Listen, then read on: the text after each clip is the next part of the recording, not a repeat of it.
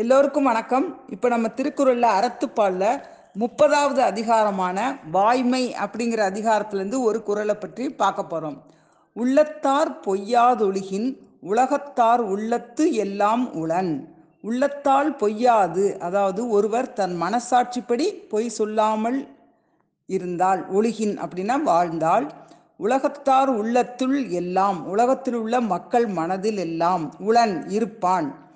ஒருவன் தன் மனசாட்சிப்படி பொய் பேசாமல் வாழ்ந்தால் மக்கள் எல்லோர் மனதிலும் நிலைத்து நிற்பான். இதுதான் இந்த குறளுடைய அர்த்தம்.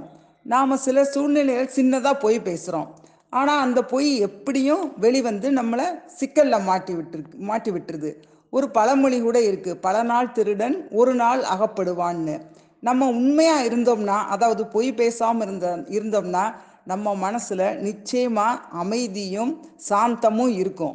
யாருக்கும் எதுக்கும் பயப்படாமல் இருக்கலாம். நம்ம வாழ்க்கை போர்க்களமாக இல்லாமல் பொற்காலமாக இருக்கணும்னா நம்ம பொய் பேசக்கூடாது. ஏன்னா பொய் சொன்னால் ஒவ்வொரு நாளும் நம்ம மனசாட்சியே உறுத்திக்கிட்டு இருக்கோம். மனசாட்சியோடு தான் நம்ம வாழ்நாள் முழுசும் இருக்க வேண்டியது இருக்குது. அதனால் நிம்மதியாக இருக்கணும்னா பொய் பேசக்கூடாது. ஒரு தடவை பொய் பேசினாலும் ஒருத்தங்க மேலே உள்ள நம்பிக்கையே முழுசாக போயிடுது. நம்ம பேசுகிற உண்மை கூட அப்புறம் பொய்யாத்தான் தோணும். யாருமே நம்மளை நம்ப மாட்டாங்க. ஆனால் உண்மை பேசுகிறவங்கள உலகம் உள்ள அளவும் விரும்பும். இதுக்கு ஹரிச்சந்திரன் கதையவே நம்ம உதாரணத்துக்கு எடுத்துக்கலாம். ஹரிச்சந்திரன் சூரிய குலத்தை சேர்ந்த ஒரு ராஜா.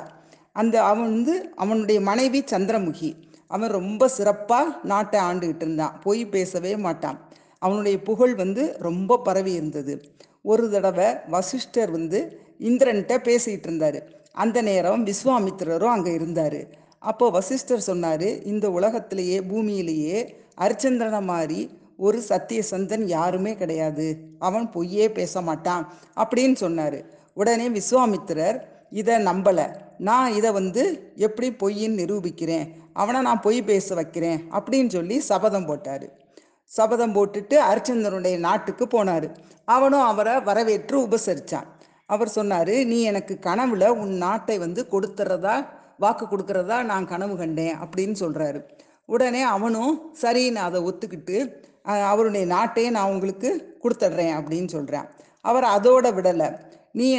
நீ செஞ்ச தானம் நிறைவடையணும்னா தட்சிணை கொடுக்கணும் அப்படின்னு சொல்கிறாரு. அதுக்கு என்ன செய்யணும் அப்படின்னா அவர் பெரும் பொருளை கேட்குறாரு. அவன் நாட்டை தானம் செஞ்சிட்ட பிறகு அவன்கிட்ட பொருள் எப்படி இருக்கும்? அதனால அவன் மனைவியையும் மகனையும் ஒரு பிராமணர்கிட்ட வித்துட்டான். விற்று அந்த பொருளை வாங்கி அவருக்கு கொடுத்தான். அவர் அப்படியும் திருப்தி ஆகலை. உடனே அவன் தன்னையே ஒரு மனிதன்கிட்ட விற்றுட்டான். விற்று அடிமையாகி அந்த பொருளை கொடுக்குறான். அப்புறம் அவன் வாரணாசிக்கு போய் அங்கே பிணங்களை எரிக்கிற வேலையை அவனை வாங்கினவர் அந்த வேலையை செய்ய சொன்னதுனால அந்த வேலையை செஞ்சுக்கிட்டு இருக்கான். அவன் மனைவியும் மகனும் ரொம்ப கஷ்டப்பட்டு. ஒரு தடவை அவனுடைய எஜமானன் பூ பறிக்க சொன்னோடனே மகன் போய் தோட்டத்தில் பூ பறிக்கிறான். அப்போ ஒரு நாகம் தீண்டி அவன் இறந்துடுறான். உன் மனைவி சந்திரமுகி ரொம்ப சோகத்தோட ஹரிச்சந்திரன் வேலை பார்க்குற இடுகாட்டுக்கே வர்றாங்க. மகனுடைய பிணத்தை எரிக்க சொல்கிறாங்க. அப்போ அவன் ரூபா கொடுத்தாதான் இருப்பேன், நான் நேர்மை தவற மாட்டேன் அப்படின்னு சொல்கிறான். அப்படி இருக்கும்போது ரொம்ப கஷ்டப்படும் போது அதை பார்த்து தாங்க முடியாமல் கிருஷ்ணரும் இவரும் விஸ்வாமித்திரரும் நேராக வந்துடுறாங்க. ஒத்துக்கிறாரு விஸ்வாமித்திரர், ஹரிச்சந்திரன் பொய் பேச மாட்டான், எவ்வளவு கவலை வந்தாலும் அவன் கஷ்டம் வந்தாலும் பொய் பேச மாட்டான் அப்படிங்கிறத ஒத்துக்கிட்டு அவனுக்கு அவனுடைய நாடு சொத்து சுகம் எல்லாத்தையும் திருப்பி கொடுக்குறாரு. இந்த ஹரிச்சந்திரனுடைய கதையை கேட்டு தான் மகாத்மா காந்தி பொய் பேசுகிறத நிறுத்துறேன் அப்படின்னு சொல்லி அவர் உண்மையோடு வாழ்ந்தார். அதனால அவர் உலக புகழும் அடைஞ்சார். அதனால உலகத்தார் எல்லாரும் மனசுலையும் நிலைச்சி நிற்கணும்னா பொய் பேசுகிறத விடணும் அப்படின்னு வள்ளுவர் சொல்கிறாரு. அதனால தான் உள்ளத்தார் பொய்யாத ஒழுகின் உலகத்தார் உள்ளத்துள் எல்லாம் உளன் அப்படின்னு சொல்லியிருக்காரு. சரி, நாளைக்கு பார்ப்போம்.